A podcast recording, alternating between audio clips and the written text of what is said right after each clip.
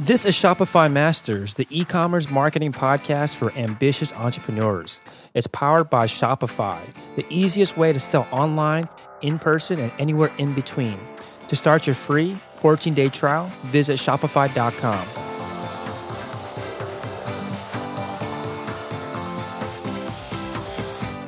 Hey, entrepreneurs, my name is Felix, and I'm the host of the Shopify Masters podcast. Each week, we put out podcast interviews with successful e commerce entrepreneurs or experts to give you inspiration, motivation, and actionable tips to increase your traffic and sales so your store can generate the sales you need to live the life you want.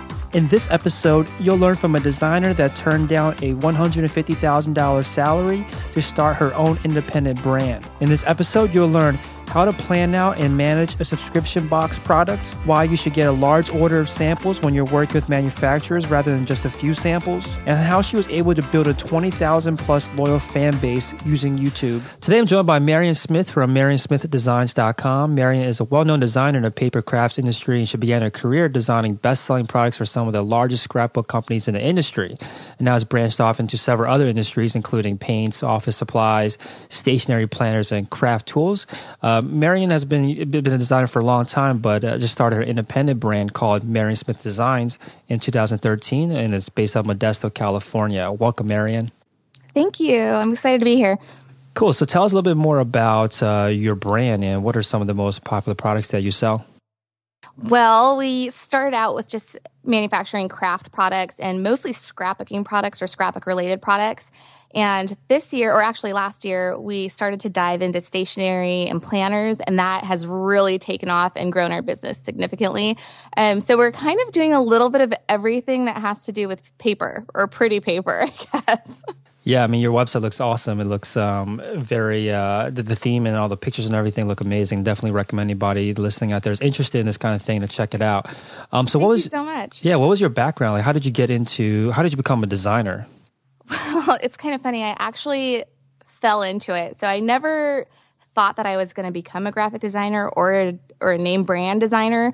I was just a scrapbooker starting out. I was in sales and marketing for a big internet company and I was kind of scrapbooking on the side and I was looking for some YouTube videos to learn new things and there weren't any out there. So I decided I'm just going to do my own YouTube videos. So I started doing YouTube videos and that really sort of set my career in motion and I became popular on YouTube and then companies started approaching me wanting to work with me um, and market to market their products and stuff like that. And um, I eventually got a deal with one of the largest scrapbook manufacturers in our industry at that time.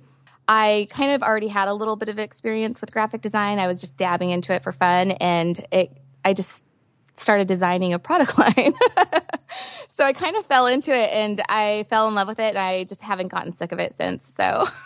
yeah, that's awesome because I know there's really, I think, two kind of entrepreneurs out there. They're the ones that purposefully set out to build a business, and the other ones that just kind of follow what they're interested in, follow what they're passionate in, and then kind of fall into it, like like the way that you're describing it. Yeah, for sure. I mean, I was always kind of business minded. Um, early on, my dad kind of told me he. I guess he's kind of responsible for this too because he kind of told me, you know, if you're going to get a job um, get a job. But if you're going to start your own business, you should you need to start a business that doing something that you love because then it's not going to be like you're working mm-hmm. your tail off for the rest of your life. So it's very much been that way for me. For sure. Yeah. So you started, you were already working a day job and decided to start uh, your own YouTube channel because you weren't finding uh, the similar kind of content that you were looking for out there. Was that the kind of, I guess, genesis for the YouTube channel?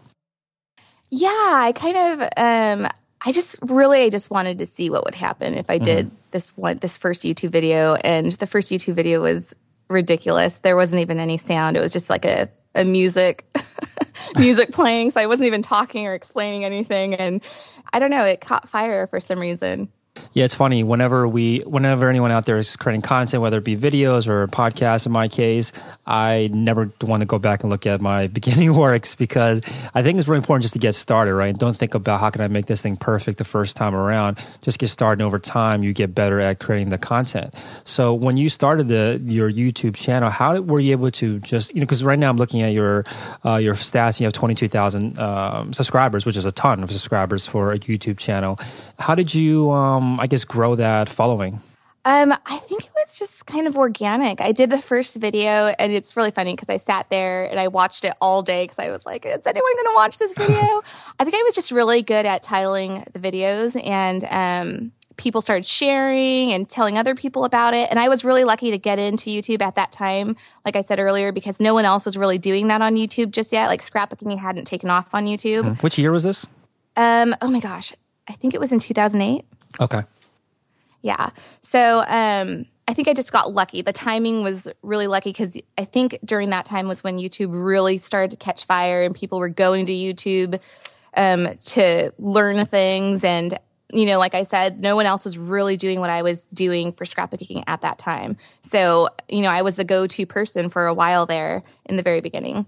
Gotcha. Cool. So I want to revisit the your YouTube, you know, strategy in, in a bit. Uh, before we get there, I want to talk a little bit more about your um, your, your business that you were building. So you were already working with a lot of uh, big brands. You're already uh, a designer. When did you decide to focus on this full time and shift away from your sales and marketing job?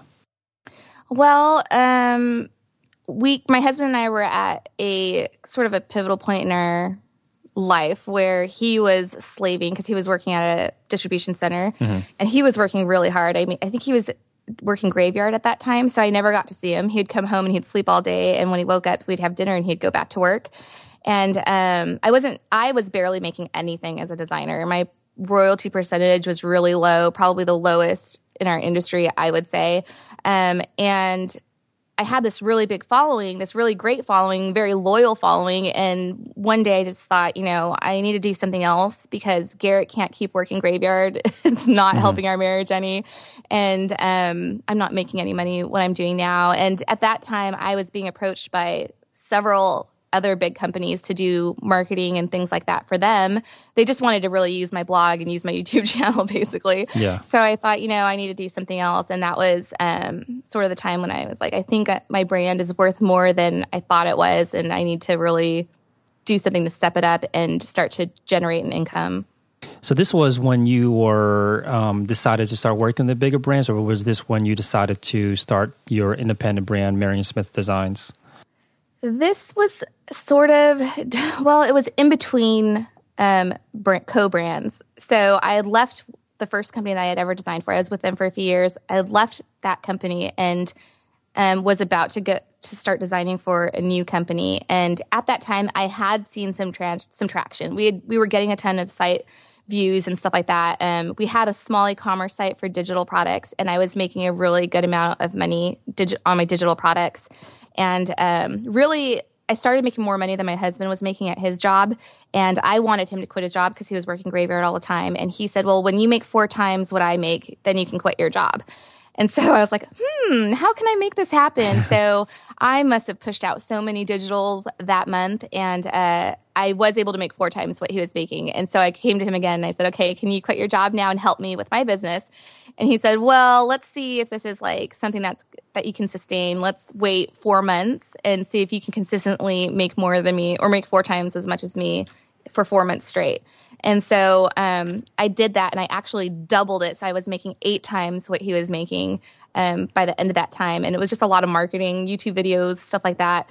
And uh, he i think it was in the third month um, he looked at my stats online and he was like okay i'm quitting my job. And he literally without any thought got on the phone and called his boss and said i quit. Wow that's amazing. First of all that's amazing how many times you've proved him stood up to the challenge and, and know, proved, proved yourself right. That's funny. So i didn't know that you actually started off selling digital products at first. Can you tell us a little bit more about that? Like what are these digital products they were printables. Um, so it was like patterned scrapbook paper or mini albums is a big thing where you kind of make your own mini album out of paper. And what you do is you print it out, and there's instructions on the YouTube video that I provided. It shows them how to put this together. So they print it at home, they get it right then and there, and they were able to make mini albums um, out of my printables. So how did you know that this was a, a thing to do? Because I'm, I'm, this is like my first time hearing about it, but it makes a lot of uh-huh. sense hearing you talk about. How did you know to that you could use your brand and promote your own uh, digital products?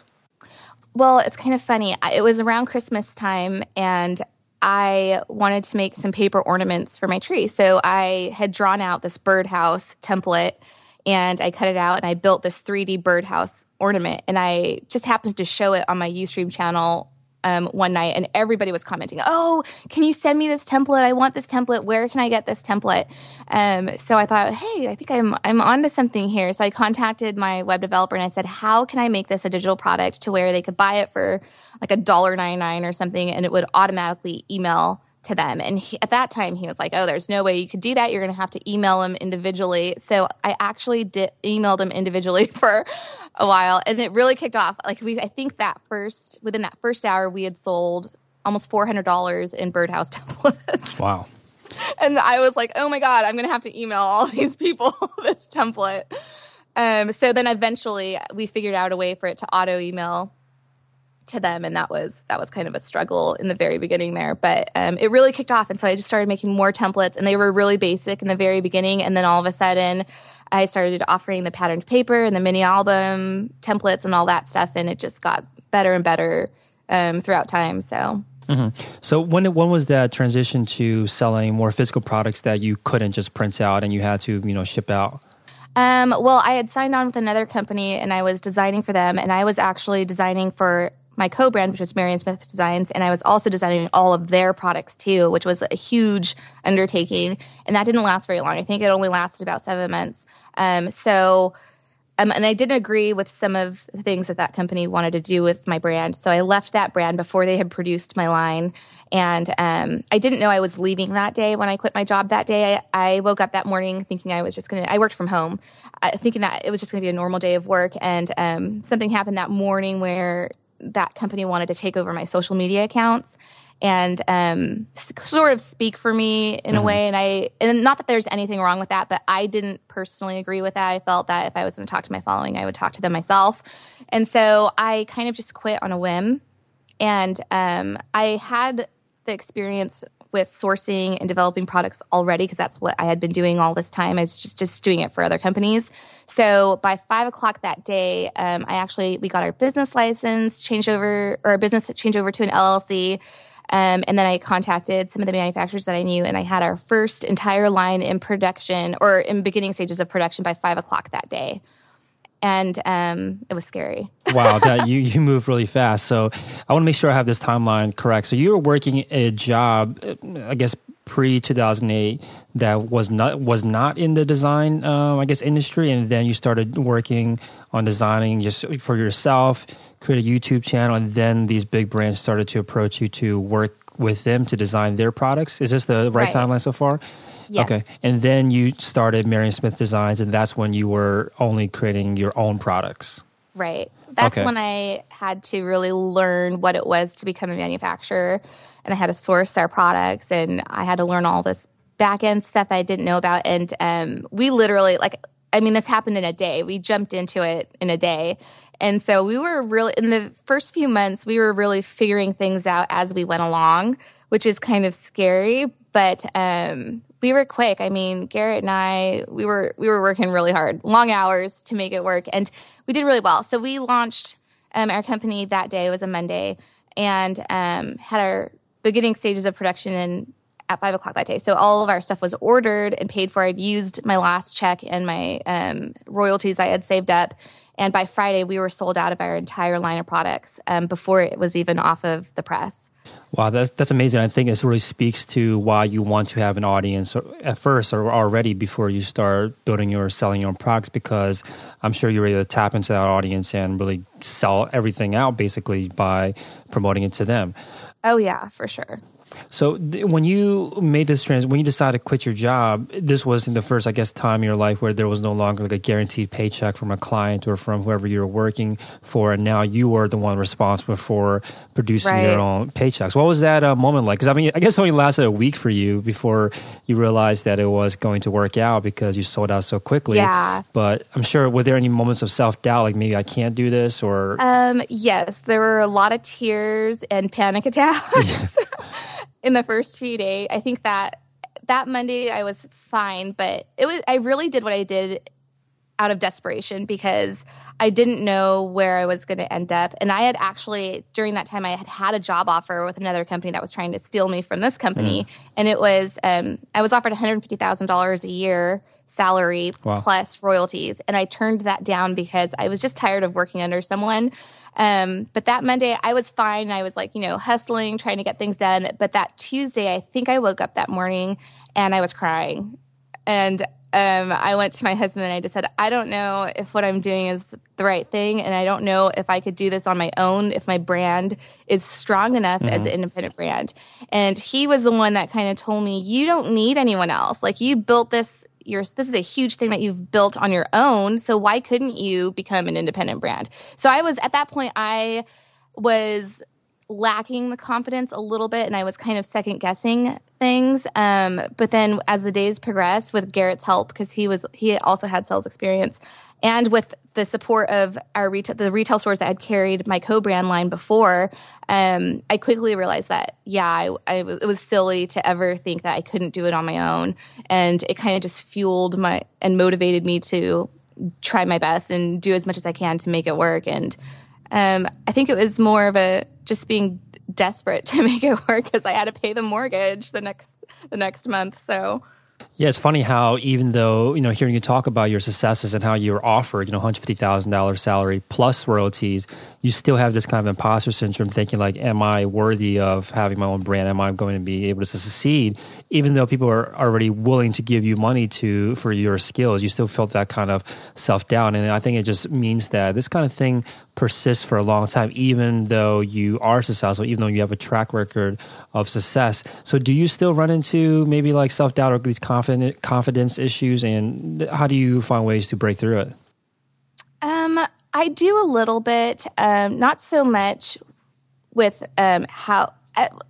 This is a tricky one. mm-hmm. I have lots of confidence in our company now um, because I've learned so much and we've grown so much, and we have we've had you know, our growing pains. Um, so, but I still feel really confident in our brand. But I do have some struggles. Like sometimes, you know, if we're coming out, when we started coming out with planners and office supply stuff, I was really nervous um, because they were products that cost us a lot more to produce. And we weren't in that industry at all. Like we didn't even have a following in that industry. So at that time, which was this was last year, I was super nervous because I didn't know if they were going to be well accepted or how well the line was going to do, and I was investing a lot of money into it. Um, so I think that was the last time that I was really, um, I guess you could say, I was lacking in confidence a little bit, but. Um, I quickly overcame that with the support of my husband and the support of our following. I knew that it was going to be a good thing because our following is so loyal. Our customers are so loyal, and they they pretty much just love everything. so um, that kind of helped me to be a little bit more confident. So Right. Yeah, actually, I want to talk about this because you said that this was the first time you were offering a product that was not in the industry that you were already kind of entrenched into, like the way that you were with your previous kind of designs. So, how did you? Um, how did you? What was your plan on on promoting this product in in the, this new industry that you were stepping into? Well, our game plan in the beginning when we were going to launch the, our planners and stuff was that we were going to introduce them to our scrapbook market, which is our our normal customer were scrapbookers and crafters. So I knew that if I was going to launch this planner, that it had to be creative and it had to be customizable um, and just really different looking so that it could appeal to the customers that we already had. Um, and then on top of that, I did a lot of marketing for planners on social media. So I was sort of inserting myself into what we call now the planner community. And I was hashtagging planners. I was everything was planners, planners, planners for a very long time, and it's still very much that way. so um, that's kind of how I tapped into that market, and it was a really easy transition because we were able to design our in our planner inserts with so many colors and pattern papers, which you really didn't see a lot of in the planner industry. So a lot of our scrapbook designs translated into our planners. So it was easy for for our customer base to transition into stationery and office supply stuff and planner stuff because it looked just like our just like mm. our scrapbooking stuff. Makes sense. So when you did spend a lot of time on social media, you were just producing content that you thought that the people that were interested in planners would be attracted to. Like, what was the I guess what was the um, the formula I guess that you followed when you went on social media and decided to post things out? Like, what were you? Um, how did you approach it? Um, I hashtagged the heck out of every picture. like every hashtag I could possibly think of that had to do with a planner, I would hashtag. And then I just took a lot of a lot of pictures of my planner setup. We also have a design team, so I sent them samples of our products, and they were posting as well. And so I was sharing their posts on my social media sites. Um, and you know, this community loves to share stuff, mm-hmm. so it was really easy to get the word out because everybody would just share it. Um, so if they saw something they liked, they would share it, and that would just, you know, it would just it was just like widespread. Um, so we were really lucky to have such a good following that was so generous with their their social media sites and sharing and all that good stuff. Um, but we really the method was just we posted a lot and we hashtagged a lot and we were posting everywhere. So on all of our social media sites. Gotcha. That that makes a lot of sense. That if you just put yourself out there enough, people will start paying attention to it. So what, what I want to focus now on is, is, I think where you seem to have like the biggest advantage. This is something you built yourself, obviously, not something that you just you know stumbled upon. But the loyal following that you have, like you're saying that you know uh, your first round of products sold out within a week, and they're the even though you int- introduce a product in a totally different industry, people that were a part of the interest in the other stuff still bought into your planners. So how what what is like the um, what's your approach then? like, what have you done? Do you think that you've done correctly to build such a loyal following? You know, the number one thing that I hear all the time from our followers is that they like that we're just real people. Mm-hmm. And so, whenever I would do my YouTube videos, if you look at my YouTube videos, they're not overly professional. I would say that they lack in professionalism quite a bit, but that's just who I am. So, I think um, it was just kind of putting myself in front of our audience and letting them get to know me and know who I am as a person because um, I am a mom. I have three kids. And so a lot of our customers can relate to me.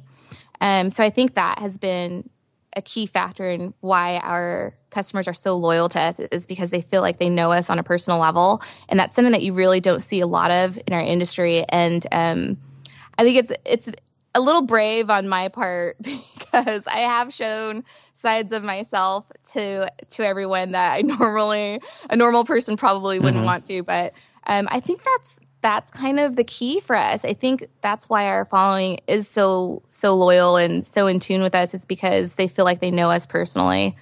Yeah, I like that approach, and I'm a big fan of it as well because I think that uh, I think a lot of times people that come into a new industry or start a business, there is that self doubt aspect of it, and they think that they have to project themselves to be bigger than they actually are. And when you do mm-hmm. that, you kind of end up talking down to your your following, your customers, your audience. But if you just right. show them that you're at the same level and show them that you're not perfect, and show them that hey, look, I'm opening myself up to you, then there, there's a lot of built in trust that comes along with doing something like that. And it's also just less work when you're just open as possible because you don't have to worry about, oh, should I share this? Should I not share that? And, um, yeah. Um, I mean, I'm a big fan of that approach that, that you're, you know, obviously uh, doing as well.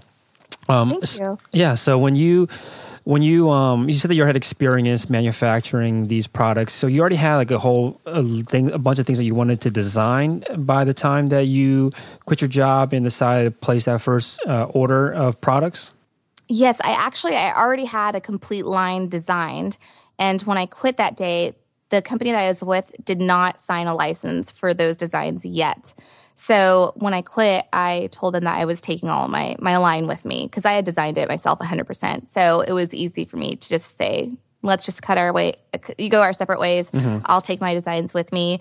And so I already had the entire line mapped out and designed and ready for production. So it was really easy for me to put it into production that day.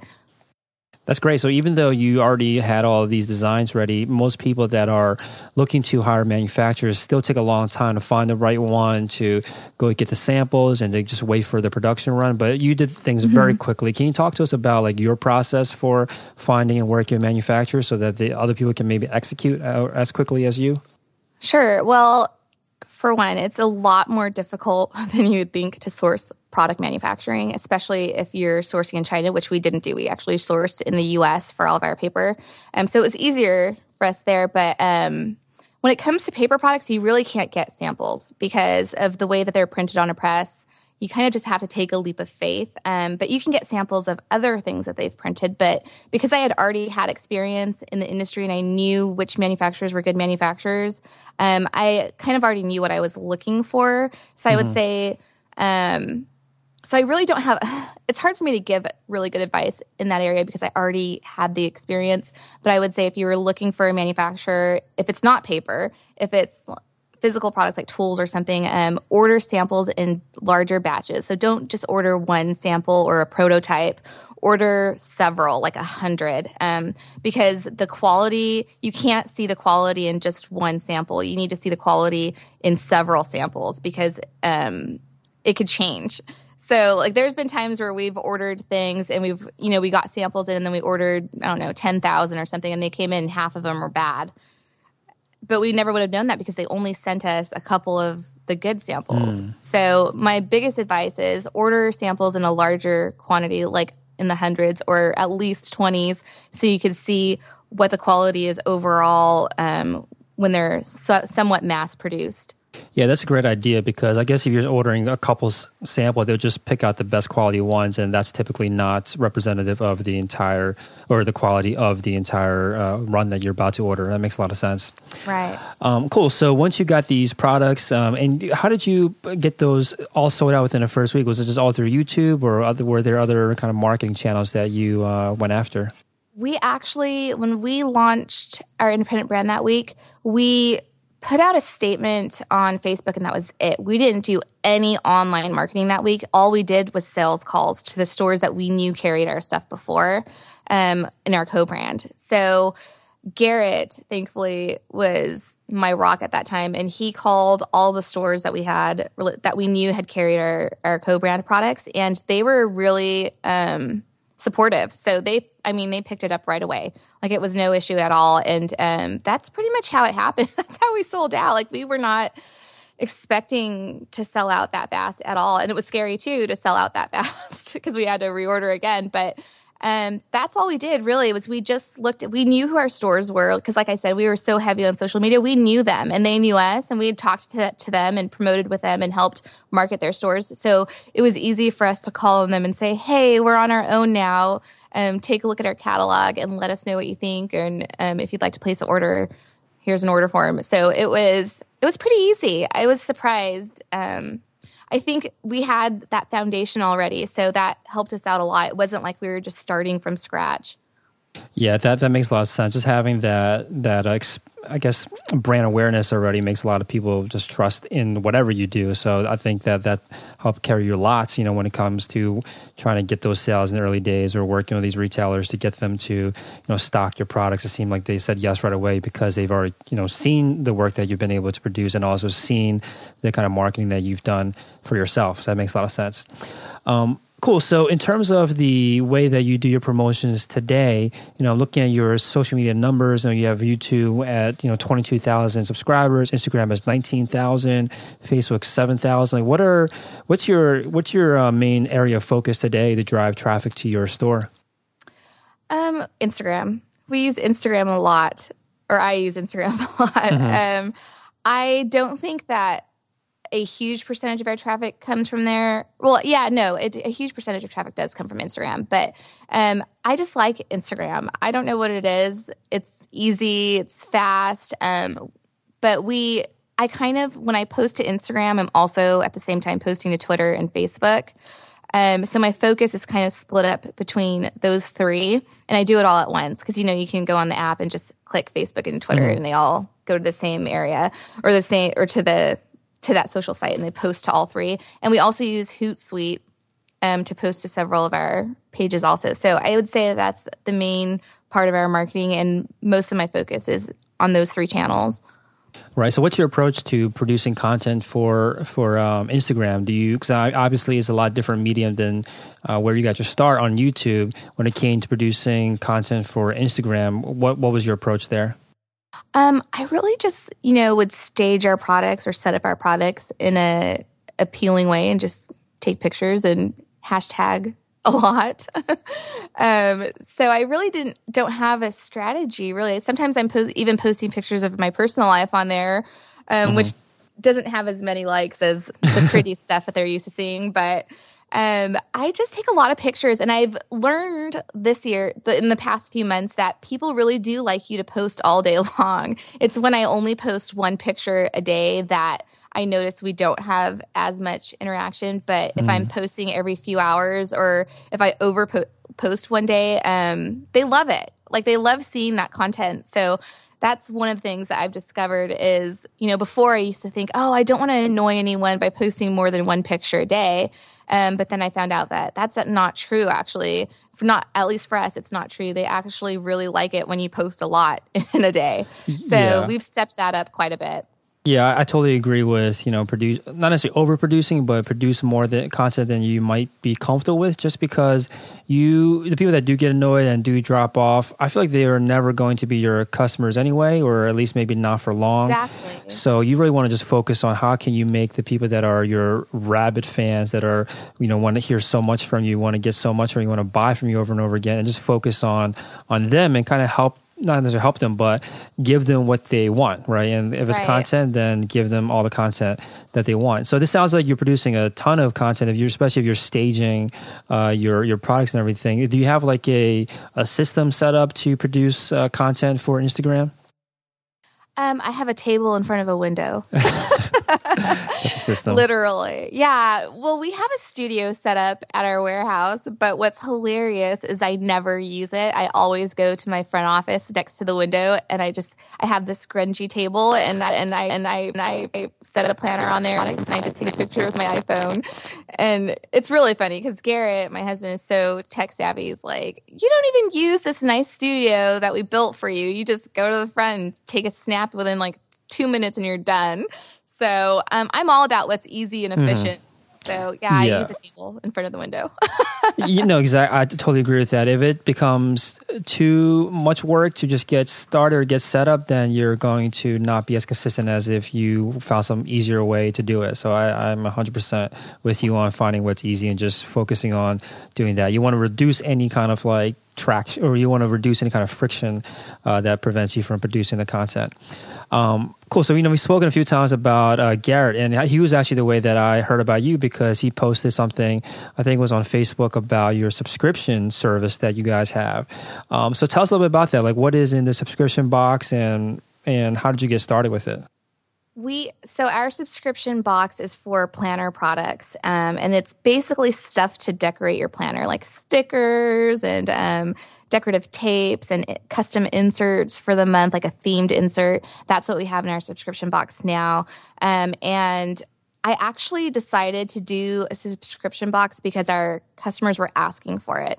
Um, long, long ago, we used to have a kit club for scrapbooking, and um, that did really, really well. But at that time, it was I was too busy and it was too much for me to handle at that time by myself. So when we released the planners, we were coming out with new products all the time, and um, sometimes they would sell out really fast.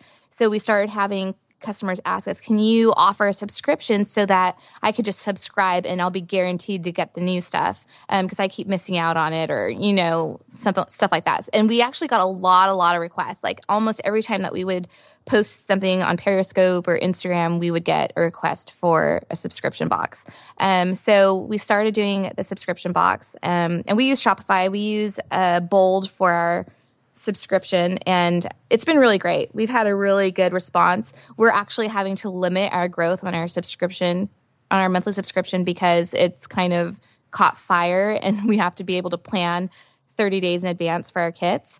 Um, so we're we've been limiting it every month, but we've been adding um, or allowing more people to subscribe every month. And we're right now we're gaining anywhere between about 50 to 100 new subscribers per month. Well, that's awesome, and I, I, think I think this works really well for you because you, again you have like raving fans and a lot of. It sounds at least to me from the outside that you have a lot of repeat customers, people that are buying from you over and over again, and not just you know dropping in and buying once. What do you think is the key to getting this kind of, um, I guess, behavior, I guess, out of customers where they want to buy from you over and over again? Um, I think it's just really just keeping things fresh and trying to stay up on the trends. Um, you kind of I pay a lot of attention to what's coming out in the fashion industry because it usually like those patterns and those um, iconic elements sort of transition over into stationery and you know the scrapbooking side of things and the planner side of things so it's really just coming out with new stuff. Um, and our demographic now is so different from what it was before because now we are catering to sort of the shopaholics and um, the younger crowd that is more willing to spend money on finer things or fancier things. And so they really just like having something new every month. And i i kind of get it. Um, i'm not a big shopper myself but i totally get wanting to freshen things up every month. And um, that's that's really what it is. That's why they keep coming back and why they're so loyal is because they know that we're going to have something new come out often and they always want what's new Mm-hmm. So when you came out with this subscription box, uh, you know, you know, obviously there were already a bunch of people that were asking for you to do something like this. But were you able, or were you? Did you have other plans on how you would promote the subscription service, and, and what were they? Um, we didn't really have a big plan on how we were going to promote it because and we don't promote it very often. So I don't know if you go on my social media sites, we don't even have a YouTube video on our subscription.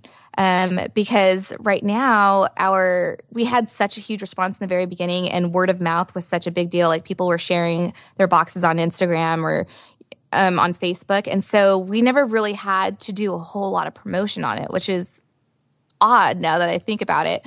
Um, and because it's so limited now, because we can only take on take so many new subscriptions per month, um, we haven't gotten to the point where it's slowed down enough to where we needed to up our our marketing on the subscription. Mm-hmm club. Does that make sense? Yeah, that makes sense. And I guess maybe the problem that you have today, which is a good problem, is the how do you systematize it and and optimize, I guess, the process of running a subscription service because it's a totally different, um, at least for me, the way that I, things I've heard about is totally different uh, supply chain, I guess, that you have to set up for your kind of one-off sales that you have on your site versus a box that you have to create every month.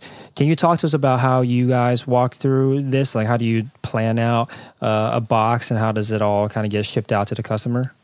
Sure. It's well, right now it's actually a lot more difficult than it was because now we have more subscribers. So if we're bringing in products from other manufacturers, we have to make sure that they have enough in stock. And a lot of the times they don't have enough in stock for us to fill our subscription kit. And as you know, every kit has to be exactly the same. So everyone has to get the same things in their kit. So we actually we're our own manufacturer now. We own our own presses. So we manufacture most of our product in-house, at least about 95%. So we are literally manufacturing all of our product that goes into our kits. And then we have um, we'll have a few items from other companies in there just to keep it fresh. Um, but we have to do a lot of research and we have to plan about 60 days in advance what's going to go into a certain month's kit. So we call and we make sure that they have it in stock and we'll order it ahead of time and get it in.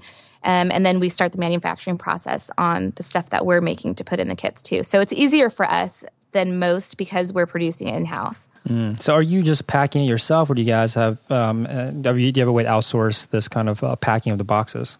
We do everything in house. So we have our own team here um, in our shipping department, and they all pack the kits together. That's awesome. So we box them and pack them and label them and ship them out. Yeah, I mean, it sounds like you guys have grown like so fast, just from starting selling out within the first weeks and now running your own subscription service. So, if you're comfortable sharing with us, you know, tell us how successful is the business today.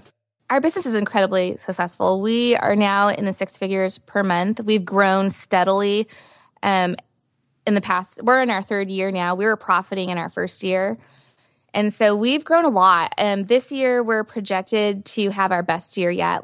Eh, well, I mean, we've only been in business for three years, but last year was our best year yet. This year, it's going to be even better. We're looking at possibly quadrupling our sales this year, um, and we're on trend to meet that goal so far. So we're really excited about what's going to happen this year. And we've got partnerships coming up and some mergers that we're really excited about. So that could kick it up even further than we thought.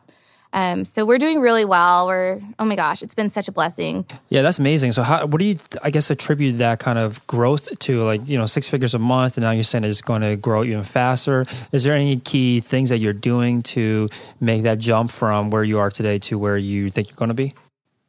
Um, really, I think it's just reinvesting into our company. Um, from the very beginning, you know, we weren't paying ourselves for a long time. We were Yeah. just, you know, paying ourselves what we needed to cover our bills, and that was it. Um, and so we've cons- consistently always invested back into our company. We have zero debt.